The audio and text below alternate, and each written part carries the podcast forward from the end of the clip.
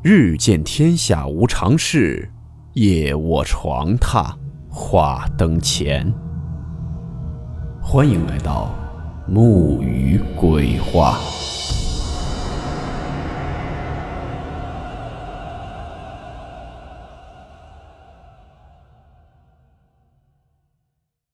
今天的故事名字叫做《深夜回魂》。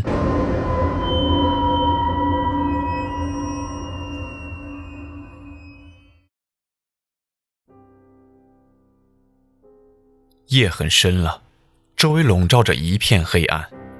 我所租住的筒子楼好像一个熟睡的婴儿，睡得香甜。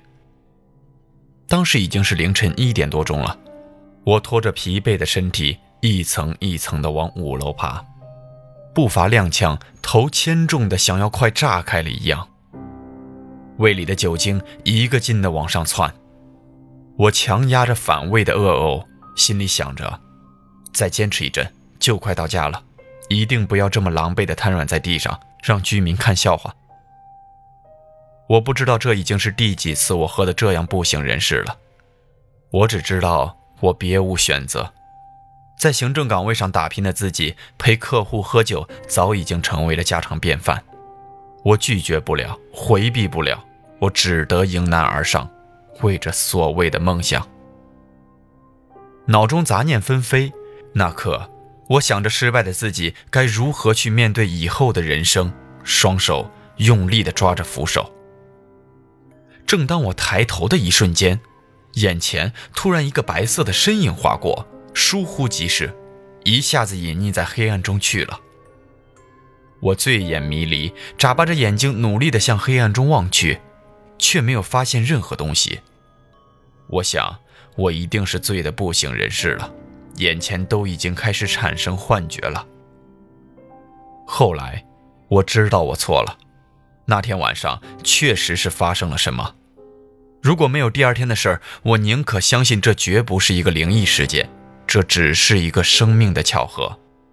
对，巧合而已。事情是这样的，那天晚上，正当我费力地爬上四楼的时候。恍惚间，听见身后有一串急促的脚步声传来，步伐沉重而急促。我猜想，可能是某一个班头和自己一样的倒霉青年刚下班回来。我转过头，看清是四楼的老王。老王很急的样子，脑门上沾着几颗晶莹的汗珠，喘着粗气。看老王这样一副急事忙慌的样子，我就问：“老王，这深更半夜的。”你怎么才回来啊？老王喘着粗气说：“哎呦，还不是为了一家老小。你也知道，我供职的那家化工厂经济效益一直不好，每月挣的少，不够一大家子的开销呢。所以我就想着在化工厂下班后找份零工，贴补一下家用。这不，我刚从汇源超市加班回来嘛。”听老王这么一说，我心中顿时很怜悯老王。我们同是天涯沦落人，都是被生活所迫，不然谁也不会大晚上的才回家。接下来，我硬是拉着老王坐在四楼的拐角处，向他倾诉心中的苦闷。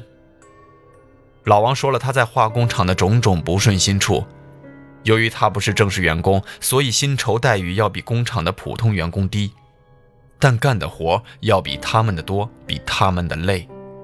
因为没有五险一金，所以平时化工厂的一些危险工程也一般是像老王这样的非正式员工打头阵。老王说，在家中他除了要赡养上了年纪的老娘外，还得支付妻子的医疗费和女儿上学的各种开销，生活不堪重压。工作的不顺心让这个才四十出头的男人头上早早的染上了一大片的斑白。同时，我也感慨生活的不公。我告诉老王，我说，虽然我受过高等教育，有大学文凭，但这些都像浮云一样，带给不了我任何的实惠。在工作中，同事之间勾心斗角、尔虞我诈；生活中，世人冷眼旁观、物质至上。这些东西都让我觉得与大学四年的教育理念格格不入。上大学时，我曾单纯的以为这个社会多么的祥和，但当自己真正进入社会的时候，才发现，社会远比我们想象中的要残酷很多，人与人之间的关系也比我们以为的要微妙。老王感同身受，我们俩就像一个相见恨晚的挚友，有一搭没一搭的聊着。不觉间，时间已经悄无声息地溜走。我看了看表，发现已经是凌晨三点多钟了。尽管意犹未尽，还有很多话想跟老王说，但一想起明天手头的案子，只得悻悻地起身和老王告别。到了自己居住的房间时，酒已经醒了大半。窗外有凉凉的清风划过，我站在窗前，让微凉的空气唤醒着麻木的神经。这时，我突然想起，老王起身的动作有点僵硬。在朦胧的意识中，我甚至闻到了空气中散发的腥臭味儿。当时以为是酒精混合消化物所散发的恶臭，并没有觉察得到老王当时的异样。现在回想起来，也许是自己当时只顾得倾吐内心的抑郁，而没有从老王躲闪与浑浊的眼神中明白点什么。五点钟的时候，我突然被一串很大的吵声惊醒，声音是从底楼传来的。我住在五楼，老王家正巧在我租住房的下面。隐隐约约间，我听见有小孩的哭声、老人干硬的咳嗽声和慌里慌张忙出忙外的脚步声。因为居住条件差，房间并不隔音，所以即使是五楼的我也听得很清楚。我听到有几个陌生人在老王的家里说了一阵话后，老王的妻子声嘶力竭地哭叫起来，然后又是一连串凌乱的脚步声响起来，声音继而消失在茫茫的夜色中。我突然意识到，老王家也许出事了，就匆匆忙忙地穿着拖鞋往四楼跑。我到的时候，老王家里刚听到的陌生人都不在了。家中只有老王上了年纪的母亲和年幼的女儿。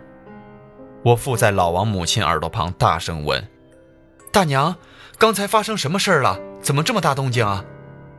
老王娘空洞地望着我，褶皱的眼帘里闪烁着淡淡的水雾。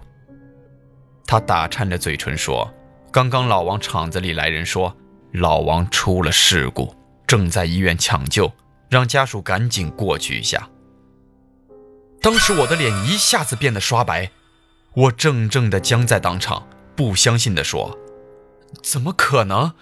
老王刚才不是刚回来吗？怎么还会出事故？”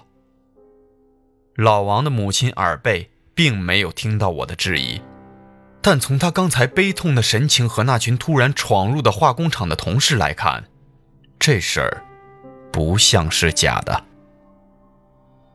再次回到家中，我蹲坐在沙发上，刚才和老王攀谈的一幕幕还在脑中闪现。可那时老王却发生了意外，这到底是怎么回事儿？我越想越觉得诧异，所以第二天我匆匆地赶到了县医院，想知道事情的究竟。老王的同事告诉我，那天晚上老王确实被安排在化工厂值夜班，一直没有回家。后半夜的时候，厂区的操作间突然发生了爆炸，老王被大火围困。等消防员赶到时，老王早已奄奄一息了。在太平间里，我见到了老王，他被一层薄薄的白布遮盖着。我突然发现，这块白布很眼熟，像是那天晚上突然从我眼前闪过的白影。老王很安详地睡着，他依旧穿着破旧的帆布牛仔裤、藏青色的衬衫，这一切都跟那天晚上我见到的老王一模一样。可眼前的老王是真的走了。后来，有一天在闲暇的时光翻阅一本灵异杂志时，上面有一个故事吸引了我。他说：“一个人死后，他的灵魂会在第一时间赶到某一个自己最想去的地方，去完成生前还没来得及做的事儿。”这时我才想起了那天晚上老王匆忙的脚步、絮絮叨叨的话语，还有不甘的眼神。原来，老王真的回来过。